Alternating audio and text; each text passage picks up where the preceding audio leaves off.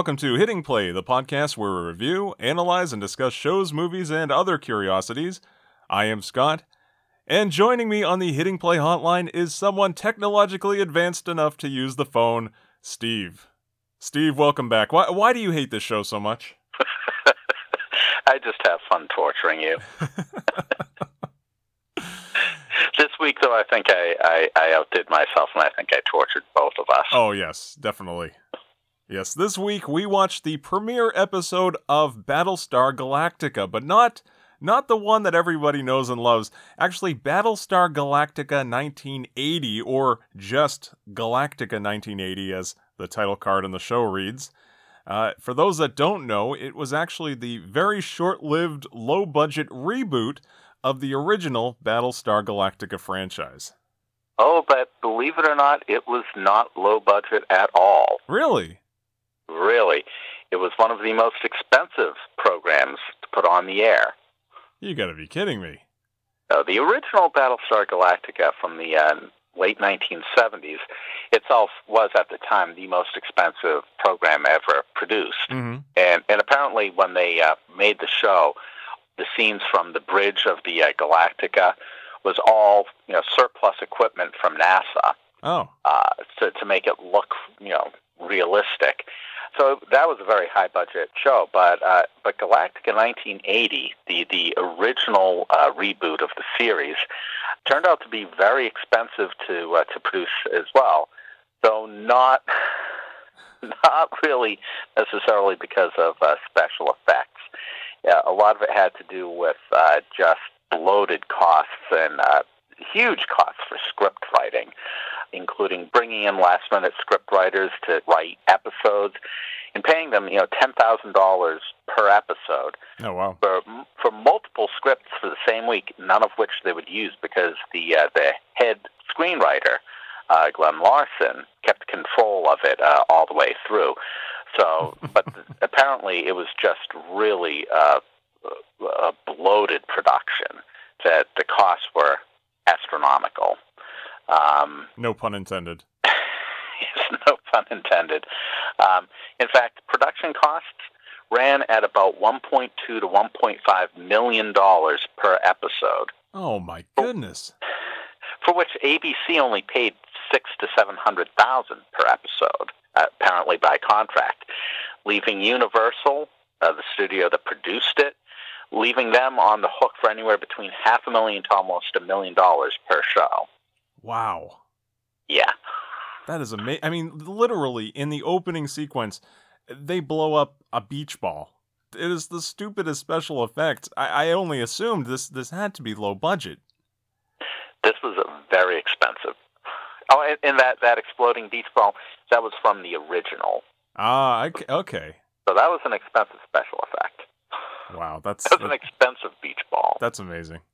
yes, I have a feeling that, that apparently this week our our uh, research didn't overlap very much, No, it did not. I don't think. and I believe that the revelations that we're going to be making to each other about this program will will leave us each um, successively. I, I, I believe the the British term for it is gobsmacked. I believe this was the first one. Oh, blimey. Is so horrible. It's going to be so much fun. Oh, yes. So, the episode that we watched this week was the premiere episode uh, entitled Galactica Discovers Earth Part 1. Uh, it, it was actually the first part of a three part story arc to start the series. Uh, it That was doesn't really matter. well, yeah, of course, but we'll we'll, we'll catch everybody up on parts two and three. Don't worry about that. But w- for this, we just primarily watched part one, our, our complete introduction into the series. Uh, it was written by the show's creator, the aforementioned Glenn A. Larson, and directed by Sidney Hayers. He was a uh, a TV veteran when it came to directing. I, I, he did a lot of shows of the time. Uh, especially ones like uh, Magnum PI, you know, any show like that, he definitely uh, had a hand in. Uh, it aired on ABC. It lasted for only 10 episodes from January 27th, 1980 to May 4th, 1980. And you could see with, with them being only a couple of weeks into the new decade, they really want to use that year in the title. You know, it makes it sound really futuristic. Yes. little did they know that they, they were really uh, putting limits on this show. It started in 1980. It ended in 1980. Yeah, yeah. In fact, in fact after 10 episodes, uh, the programs that they did were were all uh, pretty much uh, multi-episode stories or, or story arcs, which was kind of innovative for, for that time. Mm-hmm. But it ended really with the uh, first episode of, of a story arc, and uh, then went into a repeat through the summer. And then in August, it was ultimately it was ultimately canceled and replaced with, and I am not making this up, repeats of Fantasy Island. Fantasy Island second run. oh my goodness! getting better ratings. Now you were mentioning that last episode. Now, from what I've read, the fans mostly kind of discard this whole series. Uh, the they kind of view it as apocryphal to the whole overall storyline, except for the last episode. They that's kind of the return of Starbuck. I believe that's the the title of it, and that's where uh, you know the Starbuck actually returns, and you kind of get some more story there. Apparently, he returns in flashback uh, as with him uh, being stranded on a on a desert planet. And apparently that that is well regarded that episode uh, because it was written it was almost like a radio drama. Okay. Um, and it was as you say it was it was very well regarded. Of course, you know, from what had come before, it, it really didn't have any viewers to notice it, but um, but the two or three people that saw it actually enjoyed it. now, for those that don't know, uh, basically the premise of Battlestar Galactica uh, as a whole, the whole story, is that in the distant part of the universe, there's a, a human civilization that inhabited a group of planets known as the Twelve Colonies. And uh, they've had this long war with this race of cybernetic beings called Cylons. And what was left of the humans after this, they fled in search of this legendary, you know, 13th colony, which of course is the planet Earth. And so now, Steve, correct me if I'm wrong, but the, the first original series was all about them kind of trying to make their way towards Earth? Yes, exactly. It was after after the destruction of the colonies, the uh, the survivors of, of the attacks um, gathered in in sort of uh, just I believe they even described it as a ragtag fleet of ships with everybody packed on board to try and flee in hopes of finding uh, the 13th colony where they could find refuge and support against the uh, Cylon menace. Now, the interesting thing that that when I was uh, thinking about this uh, today, it actually kind of harks back to an old myth or legend from the Middle Ages, really, the sort of uh, myth of uh, Prester John. The idea was that there was a somewhere in the east uh, there was a Christian king or emperor, a Nestorian Christian, who had become a powerful emperor, but was completely separated from uh, from Europe and, and, Western Christianity. And throughout the Crusades and, and, and even beyond, there was always this myth of almost a lost tribe uh, of uh, a Christian warrior king that that if they could contact Prester John, that he'd be able to provide relief against their enemies.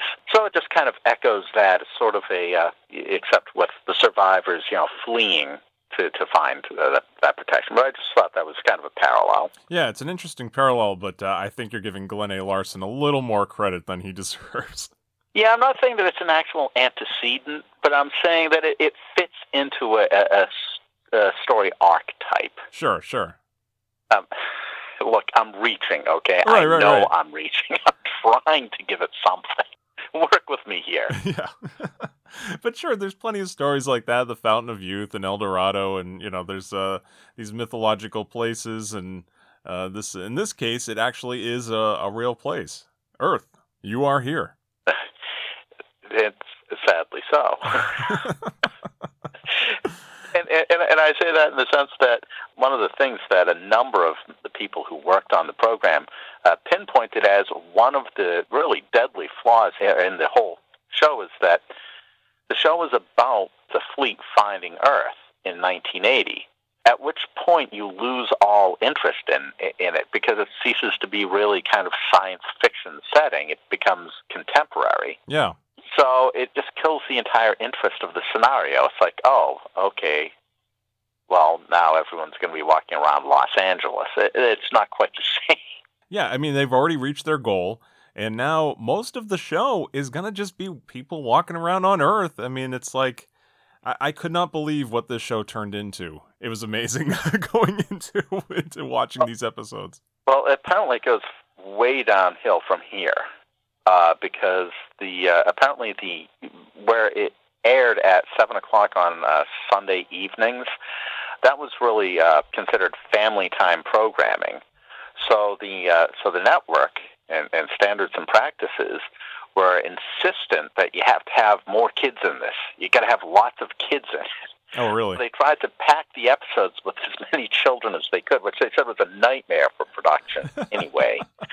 But really just kind of dumbs down the whole thing. And then on top of that, uh, again, standards and practices was on them about, well, it's a show for kids, it's got to be educational. So you've got to have certain number of educational beats in the program. So a lot of the episodes, uh, I guess the uh, the dialogue just would all of a sudden become really stilted as they had to, you know, spout off some fact about something. Hmm. It was something of an abomination. so yeah, um, let's get right into this abomination. Must we? all right, so we open with the title Galactica 80 over this montage of action scenes with the uh, the opening credits. So these were actually from the original Battlestar Galactica series. Okay, well that makes much more sense because I'm waiting for that sports scene where they're playing some sort of futuristic basketball, and uh, yeah, it never happened. Sort of futuristic basketball, and apparently their underwear. Yes, yes, exactly. So then we get these scenes of these you know, really toy looking spaceships uh, labeled Colonial Movers as we hear Lorne Greene uh, reprising his role as uh, Commander Adama. And in voiceover, he's saying, The great ship Galactica, majestic and loving, strong and protective. Our home for these many years, we've endured the wilderness of space, and now we near the end of our journey. Scouts of electronic surveillance confirm that we have reached our haven that planet which is home to our ancestor brothers. Too many of our sons and daughters did not survive to share the fulfillment of our dream. We can only take comfort and find strength in that they did not die in vain. We have at last found Earth. Now, a couple of things on that. First of all, loving. Galactica may be many things, but loving, I'm not sure about that. Yeah. Secondly, the, uh, the the the bit about how many have died but haven't died in vain, blah blah blah, is the the most glib explanation for the fact that well, the show had been canceled, and by the time we decided to reboot it, everybody was already working on other projects and weren't available. So we killed off all but two members of the cast. Yeah. Over the three decades between the end of uh, Galactica and the beginning of Galactica 1980. Yeah, and I should point out that Galactica 1980, this series, is supposed to be 30 years after the original series. Yes. And now I believe the last episode of the first series ended with a transmission received of the moon landing. Yes. And so now we fast forward, and it's really not supposed to be 1980. It should be 1999. But that but that slot was already taken by Martin Landau. yes, please see our earlier episode where we reviewed Space 1999. Which is really actually Shakespeare compared to this. oh, true masterpiece. You're starting to warm to Space 1999, aren't you? Admit it. oh, it, so many more redeemable qualities than this. I, I missed those zippers up the sleeve already. So right away, I mean, the, the timeline is is all messed up. You know, they really wanted to cram 1980 in there, so they just said, "Oh yeah, 30 years ago," and uh, yeah, 1980. So it, it, takes place in present day Earth, which I'm sure helped with some of the uh, production costs. I'm, I'm sure. Now, now the, the the whole reason for the show, in fact, was that when the original program was canceled, it was uh, one of the first letter writing campaigns to save the show yeah. from from its fans, which caught ABC unaware, and so they decided that well they they needed to uh, to take advantage of this groundswell of support, but they didn't have anything ready to go, so they they needed to kind of slap something together to, to take advantage of this groundswell of support. Mm-hmm. And slap it together they did. Oh, yes. we then see Earth at a distance as they approach, and now Adama is called into a room where a teenage prodigy named Dr. Z alerts him to disturbing transmissions from Earth. And now we start to see various clips being displayed on a view screen, uh, including uh, there's a demolition derby, uh, there's a horror movie, a scene from a western, there's scenes from a cop show. Uh, we see Rod Serling, a clip of Woody Woodpecker. Uh, there's also some skydivers, a hula dancer, a surfer, and, and, a guy on a motorcycle jumping through a flaming hoop. And uh, so now Dr. Z says, in so many words, that they have searched for Earth and aid in defeating their Cylon enemies, but these clips, they prove that Earth is not scientifically advanced to help them, and they cannot land there. I, I wonder if his opinion would have been shifted at all if they had included any Brady Bunch clips in there. Well, we'll get into Dr. Z in a, little bit. so, uh, Commander Adama is very disappointed in this news. You know, they traveled all this way, they actually did find Earth, it does exist, and now he finds out they can't land. So he asks how he can possibly break this to all of the people that have survived and made this long journey. You know, after all that they've gone through, they're finally within reach of Earth. But Dr. Z coldly tells him that their enemies, the Cylons, are also within reach of Earth as well. And even though they haven't detected a Cylon threat for what they call a billion star miles, they simply did not want it to be known that they were there, and uh, evidently they were in some sort of quiet pursuit uh, as a way of being led to the last remaining humans. You know, they were hot on their trail, and they figured, well, we'll just let uh, the colonial movers lead us to the last remaining humans. And of course, Z doesn't break the news until just now. Uh, now, I, am glad that you picked up though on these star miles. Yes, it's, it's that's that's one of the one of the things that really comes up time and time and time again in bad science fiction. The idea that you just put space or star or Earth in front of a noun. Yes. And now somehow it's it's something cosmic. Right. Right. Exactly. There's, there are no star miles. There are miles or but but there are no star miles. Right. So uh so now Adama, a very dramatic moment here. He's he's shocked and dismayed upon hearing this and says, "What have I done? I led them here." this is a feeling, incidentally, uh, that that captures the feelings of uh, I think most of the production crew on this show. okay, now, now, Steve, I know you've been waiting for this. Let's take a moment here to talk about this character of Doctor Z. Now, now uh, Doctor Z. now, when you first proposed that we cover this show, uh, you described it as a Battlestar Galactica, but revamped with a cousin Oliver type of character. And, and then for the, yes. for those who don't know, I should explain that cousin Oliver was this little boy with blonde hair and glasses, uh, played by Robbie Rist who was added towards the end of the run of the Brady Bunch because they I guess they felt the younger kids weren't cute enough anymore and they could no longer be loved by a television audience. So Yes, uh, it's basically a precocious kid with uh, with blonde hair and a bowl cut. Yes. And with with glasses. And and this type, this particular type shows up repeatedly in things from the 70s. Precocious bowl cut blonde boy and it just ubiquitously obnoxious, just disliked by everybody.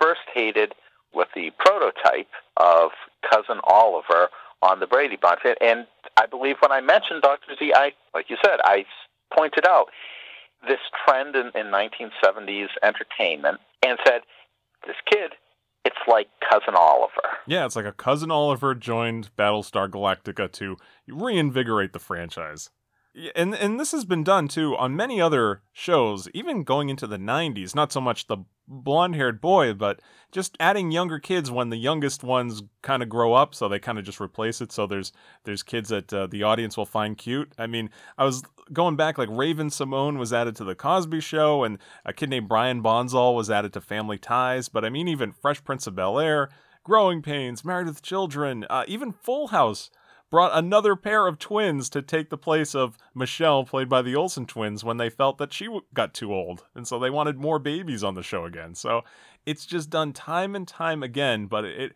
it all kind of goes back to this cousin Oliver that, uh, you know, replaced uh, Cindy and Bobby Brady as the, as the, the young, precocious characters of the show. Yes. Okay, so now as I began watching this episode for the podcast, I'm looking at the credits, and to my surprise, Robbie Rist is on the show. And I came to the shocking realization that not only did Galactica 1980 get a Cousin Oliver, they got the Cousin Oliver. Color me gobsmacked. Ah. Unbelievable. I, I'm, I'm like, um, am I reading this right? I had to go to IMDb. Uh, no, no.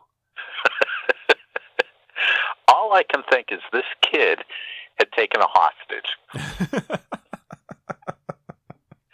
Because he got way more work than he ever should have. Uh, no, that's not taking anything away from Robbie Rist, because if you now look at his IMDb page, he has tons of credits doing voiceover work, very prolific voice actor now, so good for him. And, you know, obviously, it was a, it was a little kid, so what, what can you say? But it's just hilarious that, yeah, we need, uh, we need a, a young child to reinvigorate the franchise. Uh, who do we have? Well, of course, you could bring Cousin Oliver. Because Cousin Oliver represents in, in the Battlestar Galactica universe a mental mutation that's intellectually far superior to the rest of humanity, which is why he, at about the age of 15 or so, is telling Adama what to do and where to go. So he's really, they've taken precocious and dialed it up a few more notches, apparently in the hopes that what made Cousin Oliver obnoxious was he wasn't precocious enough. There's that great scene where uh, Adama says, you know, Dr. Z, did you break the space lamp? No, I promise. well, apparently, he was not liked by he was not liked by some of the people in the production crew. Glenn Larson, uh, the screenwriter, when, when watching dailies from the production of the show, kept saying, "The kid doesn't move his head. Why doesn't he move his head?" Apparently, the kid was terrified of him, so was just tense through the whole thing. Oh man! Make the kid move his head. And the story editors on it, uh, Chris Bunch and Alan Cole, apparently found it just incredibly amusing that his voice was actually cracking during the filming. Again, you know, sort of a callback to Brady Bunch, apparently. And it's time to change. It's time to rearrange. exactly. so, so he'd be he'd be pronouncing these uh, these you know profound truths and his voice would crack halfway through. And apparently, they just made fun of him the whole Oh. time. That's not right. That's Cousin Oliver. It is very right. It is how the universe is supposed to be. now, I did notice going through the show that there are two uh, child actors playing Dr. Z, and so Robbie Rist's run a- ended after this three episode arc. Oh, that is unfortunate. All right, so now going back to this episode, we cut to an exterior shot of a large ship where a small shuttlecraft lands, and we cut inside where we see all of the people, you know, they're they're living their day-to-day lives on board. We see families and children running around, actually tons of children, as you had mentioned. they crammed tons of children in this. This is where we learn uh, in voiceover uh, Adama tells us that Dr. Z had been born to them in deep space uh, with uh, what they call a cerebrum mutation that uh, made him this prodigy, and uh, his wisdom had delivered them from their enemies countless times. So uh, they trust him because you know he's he's been right. So now Dr. Z is calling for an assembly of the senior warriors and council. And as we see this, we now get Lieutenant Dillon, played by Barry Van Dyke, son of the great Dick Van Dyke, as he makes his way through the corridors of the crowded ship, uh, shaking hands and, and greeting people. Very, uh, very popular figure. Apparently, we're all fans of the Dick Van Dyke Show. Yeah, he did not trip over an ottoman. Here- Your dad is great. you, eh. now, at one point, there's a crowd of children running around these bionic pets. What in the world is this? I knew you would latch onto that. those, those are, well, in the original series, one of the characters that we're just about to meet, Troy, yes, who is the adoptive son of uh, of Apollo Adama, who, when the refugees first fled the destruction of the colonies, his pet dog was killed in the Cylon attack, and he was in mourning. So to cheer him up, they made him a robotic dog. Apparently, it had puppies. Wow. I mean, there, there are people in those suits. Oh yes, there are people in the suits, but they're supposed to be just purely mechanical. They're they're mechanical dogs, and uh, you have to understand that one of the negative effects of, of Star Wars. Star Wars had a lot of great effects in popularizing science fiction, in you know really trailblazing special effects. But one of the real uh, negative effects of Star Wars was the idea that science fiction has to have something cute. Yeah. It's the R2D2 syndrome.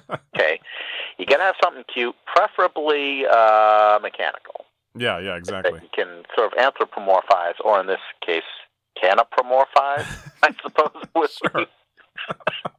it's got to be something cute.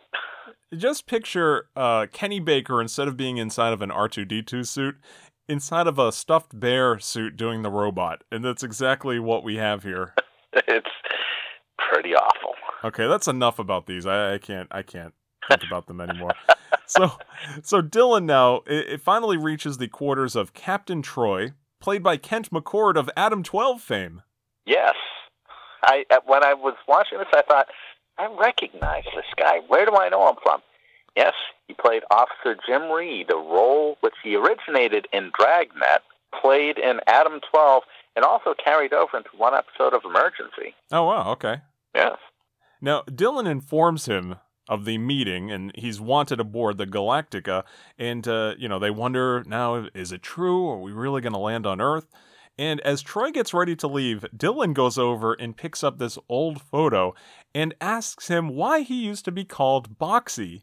And Troy's just, oh, that's a nickname my parents gave me. And, you know, it's, I understand I was a little terror when I was younger. so Boxy was a child. Is that correct in the original Battlestar Galactica? Yes, he was. And so now they wanted, instead of, I don't know, why, why would they change his name to Captain Troy? because Boxy was a nickname. And Captain Boxy doesn't really inspire much confidence in, in the refugees. I'm sorry, these these star refugees. Star refugees, yes. so we next cut to the assembly where Adama is standing in front of this display screen before the group and he describes Earth. Now, Dr. Z is kind of in the middle on this special elevated uh, chair on a pedestal, and there's uh, military leaders, other esteemed officials. They sit on either side of him in what look like simple black office chairs. Yes, they are. You have Dr. Z on his, all in clad in white on a throne, basically. Yeah. Uh, above them with a spotlight on him. Yeah, he's illuminated throughout all of yes. this. Yeah. So Adama continues listing acts about the Earth, and at one point he mentions that seven tenths of the Earth's surface is covered with water, and everyone turns to their neighbor. It starts murmuring uncontrollably. That's so stupid. This is these are the the facts that you were talking about. And uh, he goes on to say that 20% of the land masses are uninhabited deserts and polar ice fields, but with their technology, they'd be able to reclaim them, so there's plenty of room for their people. Which, which actually, when you think about it, given the message they're about to deliver, it's just really, it's really just a cruel taunt. Really. So, unfortunately, there is some disquieting news, and from there, he turns the meeting over to Dr. Z. So, Dr. Z now shows the assembly North America on the display screen. He also shows them Los Angeles. And, uh, of course, now Dillon tr- turns to Troy as they're watching this, and he, says like, "What's that odd-looking brown haze hanging over the city?" And uh, Troy thinks, "Well, maybe it's some sort of defense shield." This was, of course, before the Clean Air Act.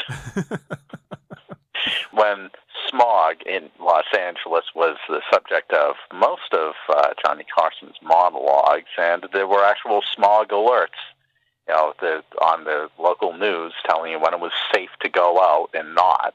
And we also learned during this presentation that it's currently the late 20th century. This is where they break the news to us. And as I mentioned, with the timing of the moon landing, really does not make sense. Now, Dr. Z continues with the minutiae of showing them automobiles, which rely on primitive internal combustion engines, which burns a fuel called gasoline, derived from matter that used to live upon the earth, blah, blah, blah. You know, Troy appreciates the formations of the automobile, saying that it must require practice and discipline. You know, really uh, making them strangers in a strange land. These, uh, you know, like they're human, but they're aliens, and, you know, we'll get a lot more of this coming up. It's, it, it's a line of, well, humor that they mine very, very heavily throughout the show. Now, Dr. Z warns that what they are about to see next will alarm them, but he tells them to stay calm because it's intended to inform them. And so now we get this montage of Cylon ships attacking Los Angeles. Uh, we see a fleet of them flying past the Hollywood sign. We see lasers hitting the ground as people are running in a panic, buildings on fire, and buildings are crumbling. And as, as this part of the presentation ends, we cut to this wide shot of the city where it is completely devastated. An interesting thing about this uh, about this particular scene is that this was actually relatively inexpensive scene for them to put into the show because what the producers did for this is they recycled footage from from a movie called Earthquake yes. from 1974. Superimposed Cylon fighters firing and causing the destruction in the sequence. Thus, they, they managed to create a spectacular sequence of the destruction of Los Angeles on a tiny budget. Yeah. Saving more money for script writers and armies of producers. and brown jackets. yes. I saw this and I'm going, wow, okay, this is actually uh, pretty good. I mean, you could tell the buildings are models. You know, it's not, this, you know, this is pre CGI, of course. But, you know, buildings crumbling, and of course, you know, the Capitol Records building, which of course is in every LA disaster movie. Mm-hmm. And uh, yeah, and then I read, oh, this is just the movie Earthquake. And they just kind of stuck the Cylon attack over it. And uh, yeah, it's hilarious. That uh, that's why it looked so good. Is uh, it was done before. They can thank Irwin Allen. Dr. Z now runs the footage backwards and explains that what they have just seen has not happened. Yet. It was merely a computer simulation of what would happen if they decided to land on Earth. Proving two points at, at once. First point being that, well, they can't actually settle on Earth without bringing about its destruction. That's the first point. Second point being that Dr. Z is a bit of a jerk. yes. Psych. Yeah, really. what a jerk. And and I really edited myself there. Thank you. I kept it clean because I know, you know, seven o'clock on Sunday is family hour, so right, right. Standards and practices. So basically, since the Earth is practically defenseless and the Cylons are following them, if the Cylons see them landing on Earth, they'll know that's where the last remaining humans are, and then they'll begin an attack, an attack that looks just like what we saw. And from here, uh, Commander Xavier, played by Richard Lynch, now stands and asks, Well, if we can't go forward and we can't go back, now what? Do we just give up? And Dr. Z says no, what what they need to do is they just need time to bring Earth up to a level of technology in which they can help. Now now Xavier there, interestingly enough, was was supposed to play a more central role in the uh, in the reboot mm-hmm. as was originally planned. It was supposed to uh, involve him traveling through time into Earth's past to make changes to the timeline to, to accelerate Earth's scientific advancement. And the idea was that originally that Apollo, who's now dead, uh, would travel back in time to fight Xavier, and Starbuck, who was lost, would be uh, sort of his interlocutor with the present. And this idea, the uh, the network didn't like, and they they shot it down early in the planning stages, forcing a reboot of the reboot. However, this did form the, the germ of the idea that later evolved into uh, Quantum Leap, which was also um, a project of uh, Glen Larson. Hmm.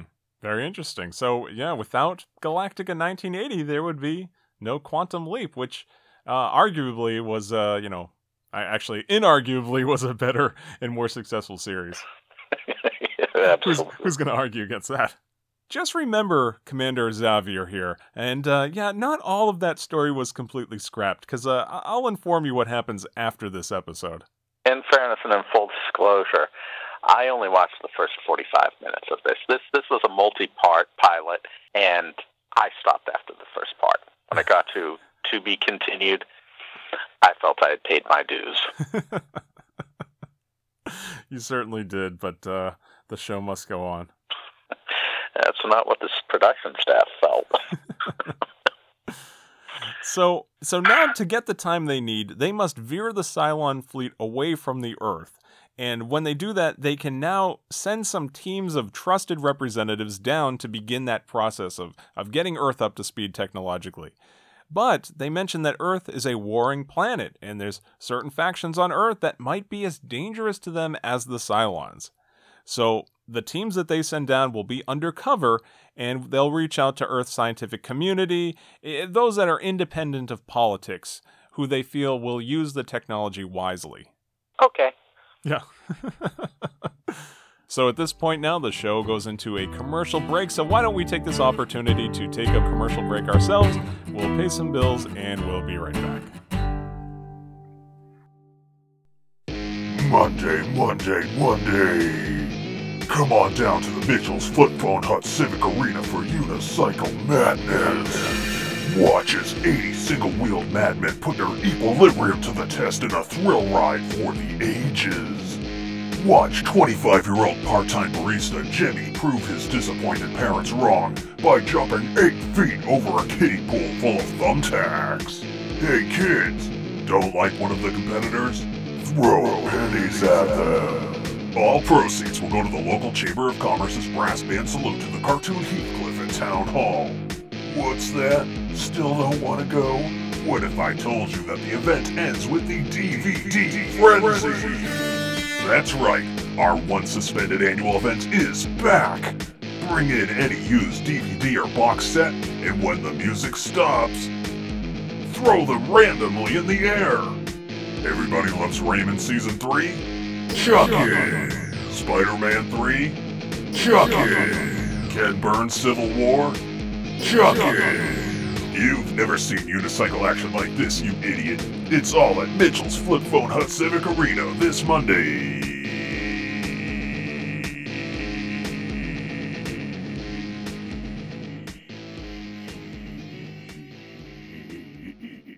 And we're back. So when we return, we see Adama and Troy. They're walking down an empty corridor after the assembly, and Adama tells Troy, whom he does call Boxy here, that, uh, you know, because there's no Central Earth government, there's no one single leader that they can contact and negotiate with. Uh, there's large pockets of freedom, and those are what they must seek out. And so now, to help keep them from being discovered by the wrong people on Earth, Dr. Z has created some devices. And oh man, do they use these devices? Oh, yes.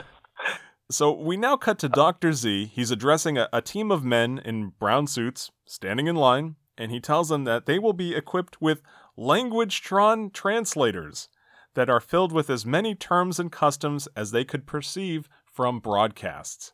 Now, incidentally, I should point out those aren't just brown suits. actually, this uh, this abomination, I mean, show was was actually nominated for a primetime Emmy. It was uh, it was nominated for, for a primetime Emmy for best costume design. Admittedly, not one of the primetime primetime Emmys, but still, it was a nomination. So you know, please respect the suit. Yeah, I was surprised to see that. You know, of course they'll take it. They can now claim that this was a, an Emmy-nominated series, uh, but for for the Leather Jackets. That's a very nice. sure, sure. So, Dr. Z in the scene, he goes on to say that there will be significant gaps in their knowledge, even though they have these language Tron translators, these wrist computers that will help them define terms that they don't understand or, or learn things uh, about the Earth, you know, that they, they don't understand. So, uh, despite this, they'll have gaps in their knowledge. So, to counteract this, he's providing them with uh, devices that generate a nuclear field that will render them invisible for a short period of time. Because, you know, if you don't know the answer to something, just run away. God. Dematerialize. if the answer isn't in your Apple Watch, yeah, just just hide. Although I'm actually being unfair. The uh, they're like an Apple Watch, only not quite as uh, bulky and clunky. Right, right. So Dr. Z now demonstrates this device. He aims it at one of the ships, rendering it completely invisible. And he reassures the group, no, it's not gone, it's still there. And Adama goes even further, throwing just some pieces of metal at it, not once, but twice. So yeah, okay, we get it, we get it. Well, people were obviously potentially distracted by the spotlight on Dr. Z because apparently he has a personal spotlight to illuminate him from above wherever he goes to, to convey the, the message that he is somehow celestially, transcendently smarter than them. so the team is now told they can only use this in life or death situations. Well, that's all we get in this series because they use it all the time. So Adama tells them that the teams they'll be scattered around the Earth, arriving only in unpopulated zones, and then their navigational computrons will guide them the rest of the way towards populated areas. And uh, this briefing now ends, and we cut back to the ship's exterior. You know, for for a more advanced society, you'd think that they could have uh, gone with you know instead of navigational computron, maybe just GPS. yes, yeah, exactly something a little bit easier. now, cutting inside the ship now, we see crew members. They're very busy in front of computer panels, and uh, we see Troy and Dillon now boarding their ships. They're called Vipers, these ships. Mm-hmm. And uh, now they get ready for their mission. And how do you like these helmets, Steve? Yeah, they're sort of uh, Egyptian looking. Yeah. Sort of, and and I believe that's sort of intentional because kind of a, a common cultural theme that, that unites all of the colonies. Uh, sort of like in Stargate, everything's uh, Egyptian. Huh, interesting. Apparently, Egyptians uh, got around. I guess. And there's track lighting inside those helmets, too. I don't think we see it in this episode, but the next one we do. yes, indeed. So we see them get into these ships and they press buttons that say things like Turbo 1, Turbo 2, and Turbo 3, so you know that they mean business. Oh, absolutely. so we see these two Vipers, eh, really like space fighter jets. Those of Troy and Dillon, they're blasting out of their docks like torpedoes into open space, and one of them presses a button with the word turbo on it, and it makes it go even faster because you can obviously never have enough turbo. Needs more turbo. But but at this point, I'm sitting here watching it, saying, okay, now if the scenario is as specified, and the problem is is that the Earth is technologically inferior and needs to be brought up to speed quickly, who would you send to uh, achieve this mission? You know, clearly, instead of sending you know teams of scientists and uh, anthropologists, you know, via you know transports no, you're going to you're going to send fighter pilots and fighters. Yeah, exactly. Because they're not needed with the fleet or anything. no, we'll just land them and leave them behind. yeah. We'll we'll just trust the the average fighter pilot. Yeah, he's he's a combination scientist anthropologist. Right, right, yeah. He didn't need his fighter anyway. so now they're they're talking to one another on, on, the ships as they're flying towards the Earth, and, and one says to the other, "You know, this place we drew for a landing sounds exciting. The United States of America." And, and the other one replies, "You know, I kind of like the sound of the place that Kip got, the Union of Soviet Socialist Republics. I've always liked unions. It's not often you get the entire population of a continent's women to choose from. I think we're going to have one fine time. What in the world does that mean? Just a series of non sequiturs. Just spit out there. It's like, what? All right, so yeah, I get it. They don't know the difference between, you know, the US and the USSR during, you know, this Cold War time of 1980. Ha ha ha. And then what was the whole thing about he likes unions and then he he It's not often you get to choose women from the entire population of a continent? What what in the world were they writing? Oh, well. well Gary Larson was at at the time. He was. Uh, I'm sorry, Glen. Larson. Yes, this wasn't the far side. It might as well have been. it really felt it at times. He was actually writing his script. He wasn't even in Los Angeles or in Hollywood at the time. He was actually almost literally phoning it in. He he was writing from his condo overlooking the beach in Hawaii. Oh wow! Yeah, it just sends scripts in. So this is from an interview with uh, with Chris Bunch, who was one of the uh, story editors Uh-huh. uh, for the show. Now, the story editor's uh, responsibility, according to Wikipedia, includes uh, uh, various duties, including you know developing stories with the writers, ensuring that the scripts are suitable for production. They allegedly work closely with the writer on each draft of the story and script, giving feedback on the quality of the work, suggesting improvements that can be made, while also ensuring the practical issues like continuity and correct running time are adhered to. Mm-hmm. Well, from the interview with uh, Chris Bunch, he, his comment about uh, Glen Larson's uh, script writing was that Glen has a wonderful habit of rolling paper into the typewriter, whacking away, and sooner or later coming up with a plot. In this case, he came up with a plot uh, at about page 56. So I simply wrote on, and at page 62, typed end of part one. so this turkey ran three parts before he finished. It didn't matter. No one was watching the dog anyway. anyway, anyway, we sat in our trailer getting paid astronomical amounts of money and doing dangerous drugs. And every now and then somebody would say, "Hey, you hear Glen's script just came in?" Yeah, so what? We didn't even read it. Since of course Larson wasn't about to ask our advice and we surely weren't going to volunteer it. Oh my goodness. Now remember, these are the guys that are responsible for reviewing the script and making sure it all makes sense. They admit that they were instead they were just doing drugs. Wow. He was a story editor who was not reading the scripts. And where was this interview?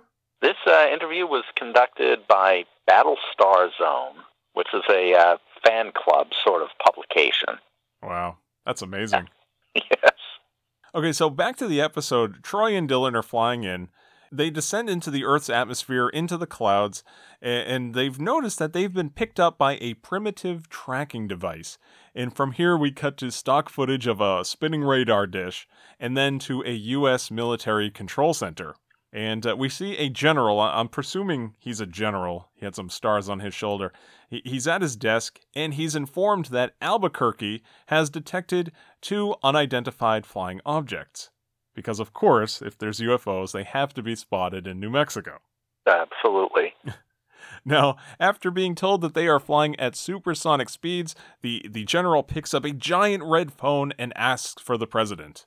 And we next get a scene of a pair of American fighter jets quickly being fueled and taking off as Wild Blue Yonder plays. You know, really, okay, we get it. It's the Air Force. They're intervening. So now, cutting to Dillon and Troy, we see that the two jets have popped up on their radar, and now they make these evasive maneuvers. So, back at the military base, the general is told that the UFOs have definitely violated American airspace, and this information is relayed to the president, and they tell him they must assume they're hostile. So, from there, the president authorizes the jets to take out Dillon and Troy's Viper ships. Oh, and in case you're wondering now, if the general actually does hang up the phone after the call, don't worry. The scene lingers just enough afterwards so you can see him slowly put back the receiver. I was watching this, I'm like, all right, cut, cut, cut. Oh, oh, okay. Well, you can show us. We believe you. It's very, very European direction. Yes. So Now, cutting to the jets, the, the two pilots, they first attempt to make radio contact. They say, uh, Attention, alien aircraft! You have violated American airspace. Do you read? And uh, instead of replying, Troy and Dillon opt for some more turbo, and they quickly pull away. Needs more turbo. The, the pilots, the American pilots, are stunned because, quote, the Russians don't have anything that fast. Well, okay, do you think they're aliens or Russians? So now, before they can get away, the jets they lock on target and they fire. And Troy and Dillon they, they fly off and they disappear. Now they're using this device, uh, and they escape fire. Uh, to the jet pilot's bewilderment, you know, they say, "How can it lock on target if it isn't there?" And uh, you know, invisibility doesn't mean out of existence. No, those missiles should have hit, but not in this case. Gobsmacking. So they now reappear once the coast is clear, and uh, you know we get the dialogue. Those guys are good, yeah, a little too good, and they make their landing. So where do they land? Well, we next cut to the middle of an open grass field, where Troy and Dillon's Vipers have landed in broad daylight. I think this is uh, also the, the same field where in uh, one of the Star Trek movies where they landed the Klingon scout ship. lots, lots of ships get cloaked in this field. Evidently. So n- now they exit their ships and they roll out their motorcycles. Which, first of all, uh, these being fighter craft, Yes. where where do they have space for cargo? Yeah, really. just just a minor point. But these these these are motorcycles. Oh my goodness. Eh, well, they're they're very futuristic looking motorcycles. They do not look like anything. I mean, they look like some of the motorcycles today, some of the more modern designs, but back then, certainly uh, not like anything you'd see. These are these are what you would call star motorbikes, Yes, yes. Space bikes. space bikes. Uh, we're told that they are modeled on the vehicles they saw in their Earth transmissions. Uh, I, I like this scene here. Before they leave, Dillon makes a jaunty run back to his ship. He opens the cockpit, he flips some switches, and slowly the Viper disappears, and he makes a jaunty run back to his motorcycle. It's like, why didn't you do that from the beginning? now, I'm guessing that Troy had already done this because he didn't. He didn't run out there, and his ship was already cloaked. His run isn't as jaunty. No, no, not at all. Dillon, what are you doing? so now the two of them head for the office of Dr. Mortensen at the Pacific Institute of Technology. Uh, they're purposely staying off the highway, although that's what they said they're going to do. Uh, They, they because even though Dr. Z designed their motorcycles to look like Earth motorcycles, um, he mentioned he designed them to look as close as possible, and uh, yeah, they're very noticeable. Yes. Now, did you notice here, Steve, when they take off, one of them gets dangerously close to a tree? No, I didn't notice that. I was I was too uh, I was too much in awe of the fact that after just saying, know, it's probably best to avoid major arteries, that they cut that they they cut to footage of them riding their motorcycle. I'm sorry, star bikes Yes. on the on the Golden State Freeway. Yes. Yes. How much more major do you get than that? Uh, yeah, and so they're heading down the Golden State Freeway, and uh, they're trying to blend in, but of course, there's, there's no way. And they're getting all kinds of strange looks from motorists. Troy assumes, while the weird looks are, are not from the futuristic motorcycles, or sorry, No. space motorcycles, uh, nor their ancient Egyptian inspired helmets. It's clearly from the clothing. It's it's their brown jackets that are getting all the looks. No, it's it's from their primetime Emmy Award nominated jackets. People are looking, saying those deserve an. Yeah, th- those things are turning heads. yes. So, as they continue, a biker gang now enters the freeway, and they are very interested in seeing Troy and Dillon's bikes, and they go up to surround them to get a closer look. Now, there's actually some star power in this gang. These are actually probably the only two I really recognized in this show. One biker, he's played by the late Brion James. He's better known as Leon, the uh, replicant from Blade Runner. He's been in a whole bunch of movies. Uh, Sure. he, he drives up to them and he, he shouts out asking what they're riding. And, you know, innocent enough, it's they're motorcycle enthusiasts. They want to know, hey, what's that bike? Mhm. He's un- accompanied on the other side by another biker with a long beard played by Mickey Jones. Uh, he's a character actor who's just been in everything. He's still working today. Probably he's his most famous role was uh, the auto mechanic in National Lampoon's Vacation. He's the one that uh, when Clark Griswold is, is stranded, needs to know how much the car repair is going to cost. He's the one that says, "Well, how much you got?" so anyway, these two guys, uh, they're not too hostile. I mean, they're they're imposing figures. They're played by big guys, but they just kind of want to know what bike those are. Mhm. So anyway, Troy and Dillon, they refuse to pull over to talk, and now they're deliberately ignoring these guys, and the bikers start to get angry. So instead of blowing their cover as technologically advanced space travelers, they decide to say, surprise, pull on levers that deploy wings, and that fly their bikes off into the sky. Causing all of the bikers to crash horrifically below them. They're flying motorbikes. They fly. Little stubby wings. Uh. That- that's that's one of the James Bond moments. Oh my goodness. Roger Moore era James Bond moments. yes. It's unbelievable. It's like he just said, you know, we don't want to blow our cover. So let's yell surprise, pull on a lever, and fly off in, into the atmosphere. He yelled surprise, so cover restored. And uh, these poor bikers, I mean, they're they're tumbling down the hill. Uh, to, you know, they're they're definitely crashing. No, this is a high speed wipeout. Yeah. I mean, Troy and Dillon already causing mayhem. So from here now, they, they change into more normal looking clothing and they park their bikes at what they want us to believe is a different grass field from the one we saw earlier. it isn't. It definitely is not. Uh, and so they flip switches or press buttons or whatever that render these bikes invisible as they look for a more inconspicuous ride into the city. And now from here, we cut to commercial. So when we return, we now see a lady named Jamie Hamilton, played here by Robyn Douglass, and she's pulling up to a service station in a yellow convertible Ford Mustang with Billy Joel's My Life blasting on the radio.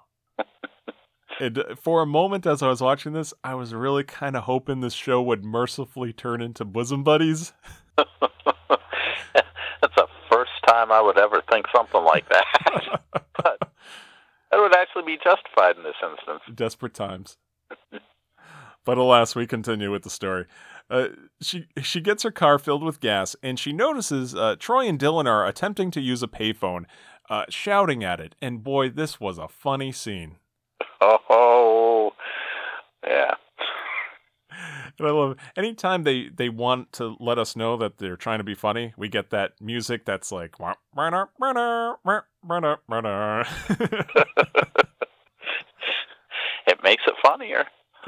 oh yeah. It's priming the pump. It's like an opening act. So Jamie next uses the phone, and the two men learn all about dollars and cents with hilarious results. So now Jamie, she can't make the phone call, so she has to leave to get change. Uh, she has to actually call the United Broadcasting Company, or UBC. They are a television channel at which she's scheduled for a job interview. So basically, this scene is a little confusing too. Uh, they hear from Jamie about a thing called a credit card, and they decide from this to aim their wrist computer at the payphone, and that makes the phone spew out quarters like a slot machine. Yeah, I think they were trying to hack the phone, and it didn't go quite right. There's a lot of hack on screen, that's for sure. yes, and and incidentally, throughout they refer to the money as denominations, Yes. currency, in a very stilted fashion to remind us they're not from here. Right, exactly. Until they suddenly start slipping into calling it money Right, right. Once the point is made. They adapt quickly. Yes. So Jamie returns, and here, here are these two guys in the phone booth. There's money pouring out of the machine, and they're down on their hands and knees picking them up. So Jamie returns. She thinks that they stole the coins, which they did, and she tells them, hey, take a hike. Now, Jamie now calls UBC, and after that, they walk up to her kind of menacingly, really, and they're asking her for a ride to the Pacific Institute of Technology, where they wish to see Dr. Mortensen.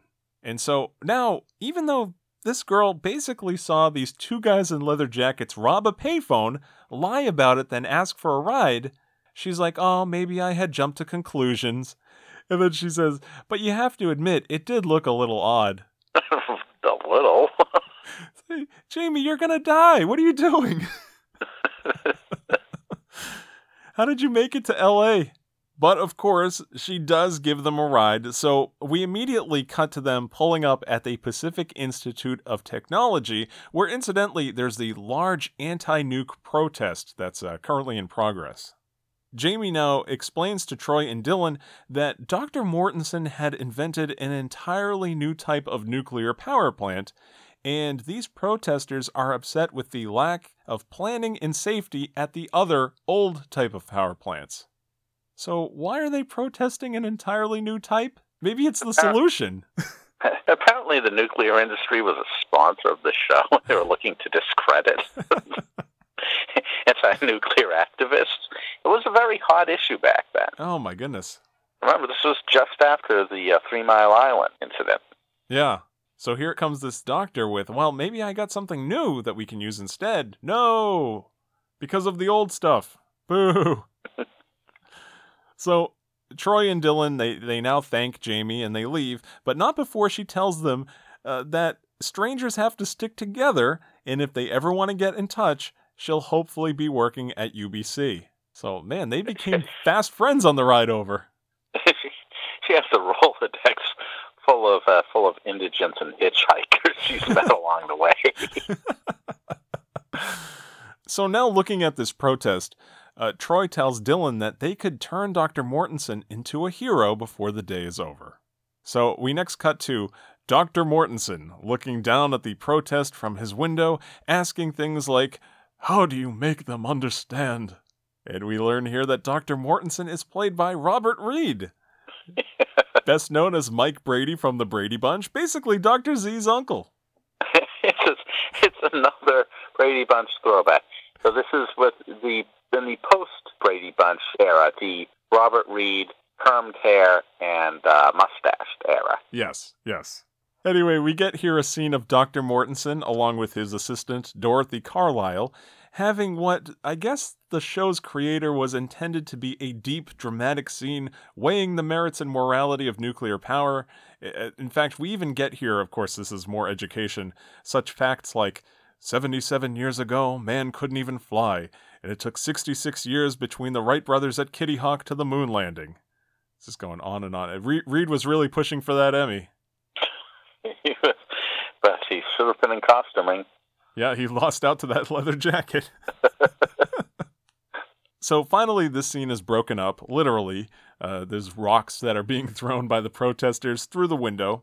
Now, Mortensen is the one that actually leaves to get someone to clean up the shards of glass, uh, but he doesn't want Dorothy to overact and call the police. But as he does leave the office, she immediately calls security to call for the police. So, meanwhile, downstairs, Troy and Dillon enter the building and they tell the security guard that's sitting there that they're there to see Dr. Mortensen. So the guard refers to his list and doesn't see them there. Now, Troy takes out a handheld device and freezes the guard in place with it, just long enough for them to get onto the elevator. Incidentally, this is a device that maybe should have been briefed on. Yeah, really. So now the guard snaps out of it once the two are gone, and he gets on the phone and calls uh, other security. calls for backup. Yeah, and so he tells them, "We got trouble," and from here we cut to commercial. Now, when we return, we see that Mortensen's assistant Dorothy, she's now back at work typing away at her typewriter, as if the angry mob throwing things through the window is no longer an issue. The typing must go on. Yeah, unless she's writing some strongly worded notes she's about to drop down.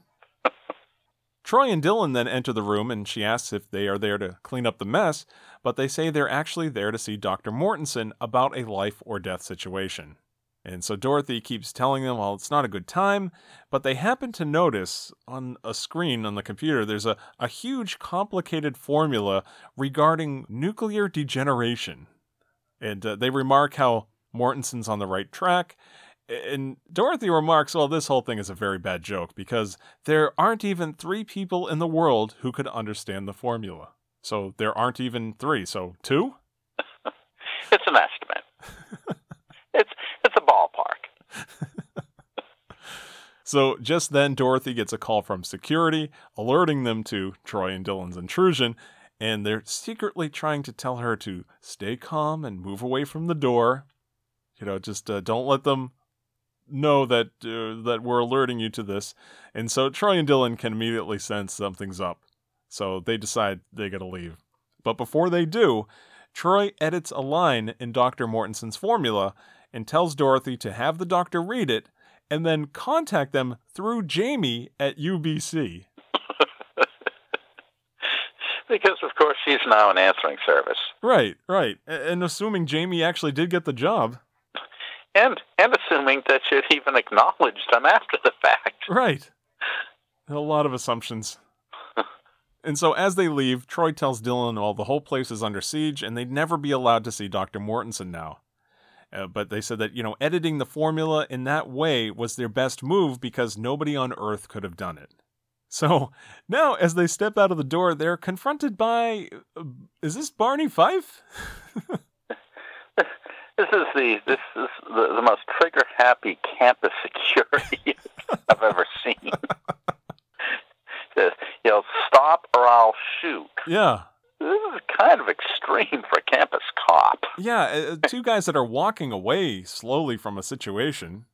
Yeah, you know, clearly, you know, guns blazing. Teach him a lesson. Dillon was gonna take something out of his pocket. I assume it's that device that freezes people. Yes, it's his paralysis banaka. but uh, but Troy tells him to stand down, which is probably a good idea considering how trigger happy this this uh, security guard is, probably wouldn't have ended well. So, trespassing, punishable by death. Yeah, really. So that's all we get of this scene. I'm not sure if it's the syndication cut that we saw or if this is just how the episode was edited, but immediately it cuts from there. Yeah. So we cut back upstairs where Dorothy shuts off the monitor that had the formula on it just as Dr. Mortensen returns from, I guess, his two hour search for a dustpan. Which he has returned without. really? Yeah, nothing. He didn't get anybody to clean it up or anything. I don't know. So Dorothy informs him, oh, yeah, some of the demonstrators got into the lab. And so now we cut to Troy and Dillon being led into a police car through a crowd of protesters. Now, back upstairs, uh, Dorothy tells Mortensen about his formula being ruined and so Mort- Mortensen turns on the uh, the formula there, the the monitor back on, and he's reading this new revision to his work, and he dramatically removes the glasses he wore just for this reaction. he didn't have glasses before this, but he just had he had to have the glasses on so he could just pull them down slowly. it's it's it's a subtle effect, you know, like like the general hanging up the phone. Yes. And here we get this line. Oh my goodness.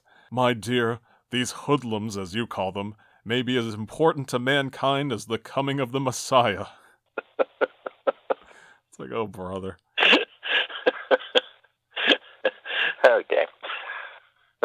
you know, Glen Larson treated himself with a ring of pineapple after he wrote that line. I was to say he was on his third martini when he wrote that one. I'm sorry, my time, my time. Yes, yes. Tropical. and on that line of Emmy bait, we again cut to commercial. So when we return, we see the United Broadcasting Company building, where Jamie arrives for her scheduled meeting with an executive named Mr. Brooks. Now, if you notice here, behind Mr. Brooks' secretary, we see a sign on the wall that reads United Broadcasting Station. So either one, I guess. Later on, there in I think the second episode, there are vans that say United Broadcasting Station as well. So I guess Ah. both are interchangeable for the purposes of this series. Well, I don't think you're supposed to be uh, paying attention to that. You're supposed to be focusing on our Mr. Brooks. It's a, it's a very obscure reference. I did not understand. I didn't get it. That's there was an old uh, an old radio program in the 40s, I believe it was called Our Miss Brooks. No. Oh, okay. uh, as I said, it's obscure. yeah. Now I feel dumb. yeah, well, the, I'm sorry. You watched this entire show, and it's only now that you feel dumb. uh, I got a cerebral mutation. I mean, well, let me just toss in another quote from one of the uh, from one of the story editors. Please. This one, this one from Alan Cole. Let's face it, Galactica 1980 was an awful show. It deserved to be dropped. At the time, I remember that I posted a big sign on my office door with the number 13 on it. We had been told if the ratings dropped to 13 or below, that we'd be cut. Every morning, my then partner, Chris Bunch, and I would chant, Come on, 13.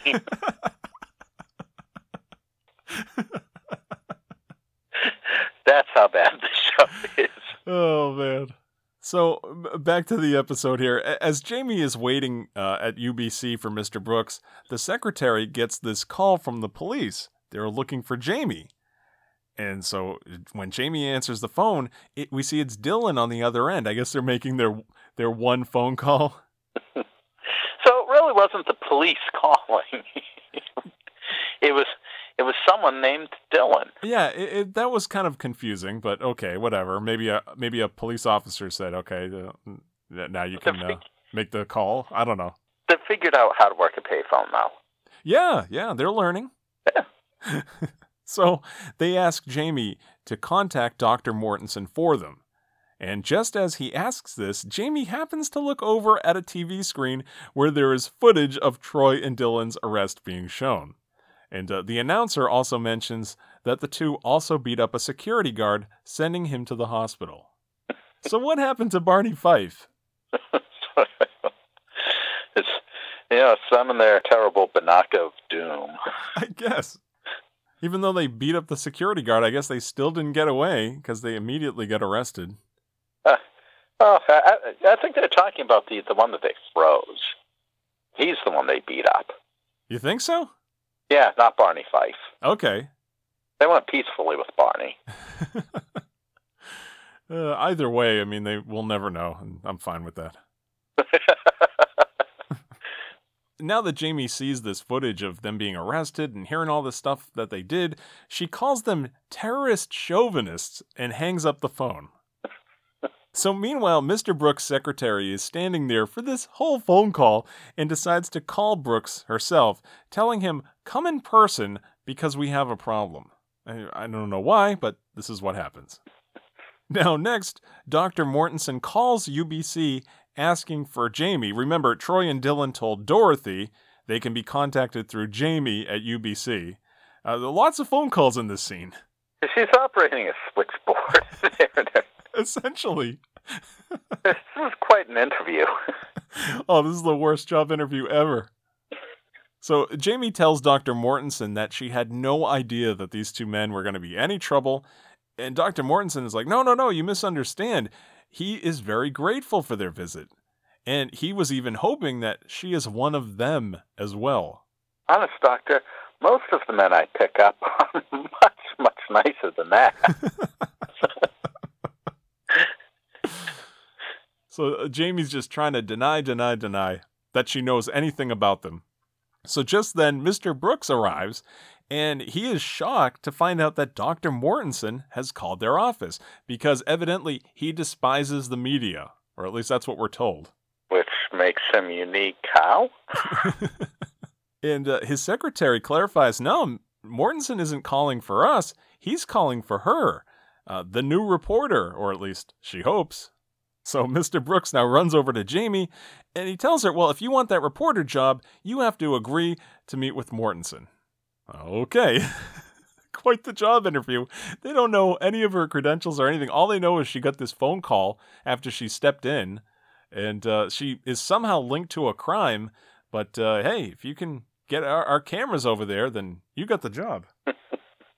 So, what Brooks does now is he arranges for a camera team to accompany Jamie. And really, despite not understanding what's happening, he tells her, you know, if you can pull this off, you have a job. Not only a job, a job for life. So they really want to get Mortensen on camera. As best I can tell, he's supposed to be a sort of Stephen Hawking figure. Yes, yeah. Is you know th- that prominent a scientist that he's he's made a name for himself in the pop culture. Yeah, and uh, of course, Pacific Institute of Technology, or PIT, the PIT, I guess, is of course the West Coast analog to you know what we would think of MIT being. Yes. So we next cut to the police station where Troy and Dillon are placed in the holding tank with uh, an Otis the town drunk type. Oh yes. Oh, who could have predicted this? A lot of borrowing from Andy Griffith. and here we get this great plan to escape from their jail cell. Uh, they use those cloaking devices to disappear, and this makes the drunk guy freak out. And so when the officer runs to see what the problem is, he opens the door and walks into the cell. Of course. And some great acting uh, by the officer here as he pretends to be kicked by this invisible force. Oh! and now the door to the cell slams behind him. I haven't seen such convincing acting since Gilligan dropped the coconut on the skipper's foot. oh man. It's just it's terrible. And of course now in voiceover we hear them talking to each other, you know, cuz they're invisible. Where'd they go? this is why did he open the cell door? I mean, you can see that they're not in there. Don't adjust your sets. They're invisible. so then another officer runs over, and the, the first officer that's now trapped asks, Why'd you do that? And the other officer replies, Why'd I do what? And on that hilarious bit of comedy, we now cut to commercial once again. Oh, this is painful. Uh, it's it, this is the worst. It really is, Steve. It's just god awful. I mean, I really pulled out the stops with this one. this is Battlestar Galactica, and we haven't seen anything space related in almost an hour. oh, and yet, this is the most space related of them all. I yes. think. And, and so when we return from commercial here, we see a boy playing fetch with his dog in a grass field where Troy and Dillon had, you know, parked their vipers and cloaked them. But one finally reappears, and the boy sees it and yells, Golly! Shazam! Little Jim Nabors in there. So the boy runs to tell his father about the discovery, and as he does, the picture freezes, and we get the words to be continued, ending the episode on just an amazing cliffhanger.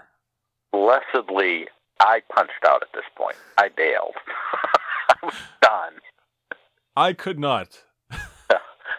I am devoted Oh, no. to to bringing the bringing the listeners the full story. I didn't. I did not want to watch. uh, Look, there is nothing about this that was wanted by anyone except for Lorne Greene, who apparently was initially heartbroken that he wasn't going to be involved in the project, and so, as a way of a personal favor, Glen Larson wrote him into this. He wasn't even going to be in it. I guess he was going to be dead too. Wow. But this this is the show that should not have been made. Yes. Uh, and I'm not just saying this from you know from you know just as criticism. It literally should not have been made because from the from the interview of Chris Bunch from uh, Battlestar Zone, he said that well, since Alan and I were unfortunate enough to be story execs on Galactic in 1980, anything involving accuracy on that show was foredoomed. Now, incidentally, this is from one of the guys whose job it is to ensure, you know, continuity. okay, he says anything involving accuracy on that show was foredoomed. First, Glen did not want to do the show, and Universal did not want to do the show. ABC threatened them into it for some unknown reason. Larson, as he's in the habit of doing, hoard for the money with a bad attitude. and we were literally blackmailed into the gig because of our ostensible expertise in science fiction. To which, in a separate interview, Alan Cole added, We were blackmailed by Peter Thompson, the honcho at Universal, into becoming story editors on the show. We didn't want to do it because we made more money freelancing, but Thompson said we'd never work at Universal again unless we took the job. So essentially, nobody wanted to do this show. the, the production staff hated it. They thought it was awful. They didn't try. They cheered for it to fail. The, the studio cheered for it to fail because they were losing millions on making this. The network insisted because of the, the letter writing campaign, but then quickly lost interest. It's a show that never should have been made. Unbelievable. and so that's why I bailed at this point because I thought the story editors were ready to bail at this point. Yeah. I'm under no contractual obligation to watch the rest of this. No, no, nor would I ask you to do do such Why a thing. am I sticking around? Aside from it being my idea. right, right. Yeah, you're the one that suggested this, but but I uh, I decided to to go do some digging and find out the full story here. So uh, let me give you parts two and three for those that really want to know how this story arc concludes.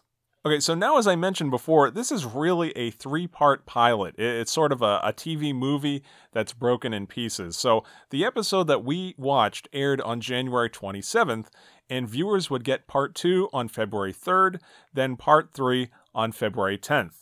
And uh, even episodes four and five were a multi part episode, seven and eight was a multi part episode. But uh, so let's get part two and part three uh, summarized here. Uh, just I'll read this to you and just kind of save you two hours of your life and briefly wrap up the story. so basically, now the kid tells his father about the ships and they contact the police. Uh, Jamie, Dr. Mortensen, Troy, and Dillon all meet up and they all take off together to avoid the UBC cameras and a car chase ensues.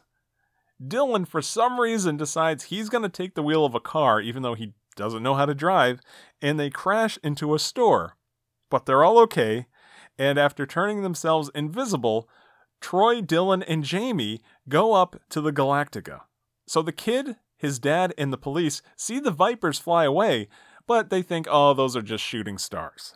So after meeting with ah. Commander Adama, they find out that while they were away, Xavier, remember the Xavier from earlier, he shows up again. Oh, he definitely shows up again. He wasn't pleased with this idea of trying to introduce advanced technology to 1980s Earth.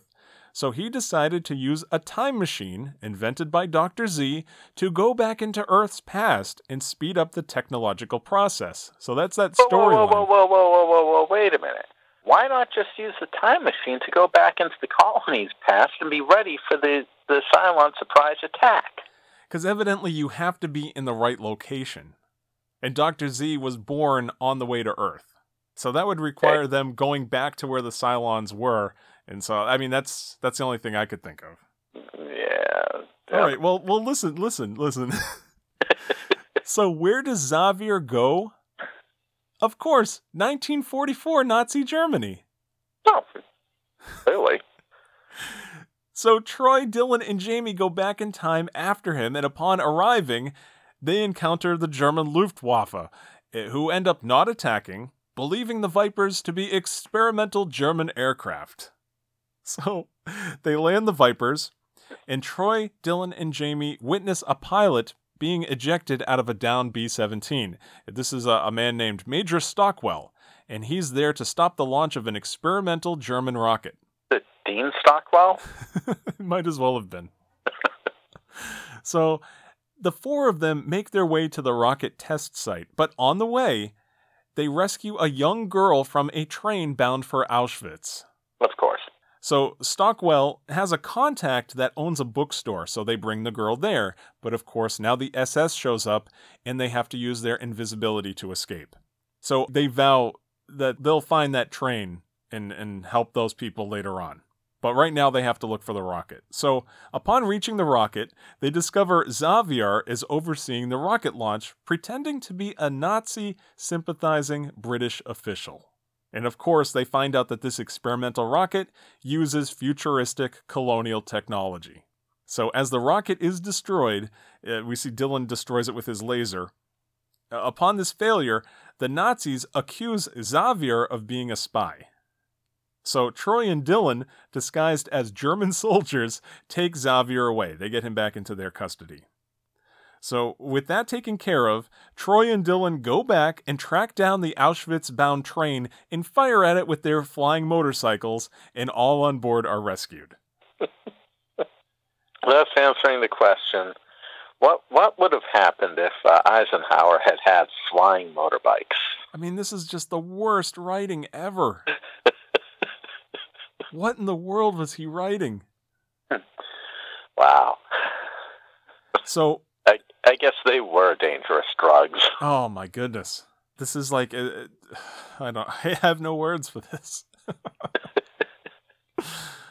so Troy, Dillon and Jamie they're able to go back to 1980 because it just so happens to be D-Day and the Nazis are all busy at Normandy.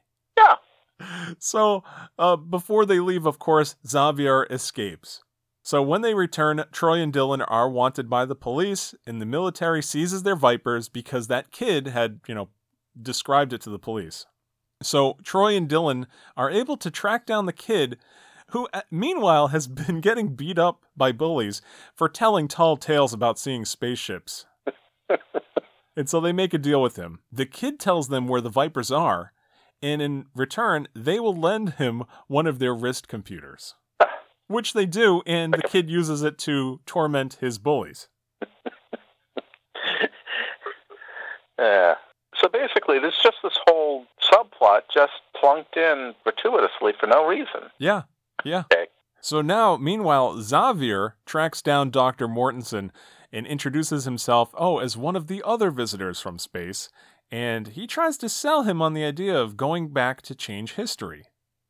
Now, Jamie calls Dr. Mortensen to warn him that somebody might be coming, uh, but now Xavier pulls a gun on him. Uh, Troy, Dillon, and Jamie are able to steal back the Vipers, confront Xavier, and they end up fighting. But Xavier takes off into space with Troy, Dillon, and Jamie right behind them. But they fire on him too late, and Xavier escapes into a time warp. So close. So close. So now the three board the Galactica once again, where Commander Adama tells them that Xavier has traveled back in time to colonial America, and from there, Troy and Dillon get their next mission. Just when you think this show can't get any worse. uh, apparently, his having failed with the Nazis, he's going to his fallback plan of giving the pilgrims uh, rocket technology. I'm afraid to watch those episodes. I don't, I don't know. Is there going to be a Ben Franklin or yeah? How far back are we going? well, it, you know, the time travel thing was supposedly pretty quickly introduced and abandoned. Yeah. So, so I think, I think that may in fact just be a loose end. Who knows? I don't know. Maybe someone will be intrigued enough to go and actually watch and find out. They can let you know. Oh yeah, let me know because I ain't doing it. oh man. we suffered through this. I remembered it as being bad, but I didn't remember it as being this bad. I mean, it's without words. Just without words. Uh, now, Steve, did you watch the uh, the modern day of Battlestar Galactica that they revived in the 2000s? I watched quite a few episodes of it. I I wouldn't say that I you know followed it faithfully, mm-hmm. but it happened to be on a lot of times when I was watching TV, and and I'd, I'd take a look at it. Between the three, the original show, uh, Galactica '80, and uh, the reboot, the reboot was definitely the the best of the uh, three. But even that, I was no fan of. I, I found that the uh, the reboot was it'd be if it was 50 minutes, it'd be 45 minutes of really basically boredom, followed by five minutes of setting up a cliffhanger. that, that would be a good cliffhanger, Yeah, yeah. but to get you to to tune in, you know, the the following week, and then you tune in to find out what happened, and then the first like three minutes turns out, oh yeah, well, it wasn't that big a deal. Or, oh, okay, well, yeah, all right, such and such happened, and we've all adjusted to it, and uh, none of the cliffhangers really seemed to pay off from from my recollection. Yeah. Now that said, it had real actors doing real acting. Had real scripts written by real script writers. Had continuity. It had logic to it. So I mean, it was vastly, vastly better than this. Yeah, sure. So I, so I don't I don't want to be too critical of it, but it, even that I found just meh. Yeah. But some people love it. I personally I have not seen one episode. So, yeah, that's uh this is kind of my unfortunately my introduction into Battlestar Galactica. It's all all uphill from here. well, I, I guess you won't be watching any of the episodes. wow. yeah. Well, I, I freed up some time for you then. Oh yeah. More time to watch Lance Link. Oh yes. All right, and on that note, we should probably wrap this up. That'll pretty much do it for this episode of Hitting Play. As always, you can email us with your comments, suggestions, your nuclear degeneration formulas, whatever you got for us at hittingplayshow at gmail.com, or you can talk to us on Twitter at Hitting Play. Now, Steve, do you have anything you want to plug? I'm just gobsmacked. Fair enough.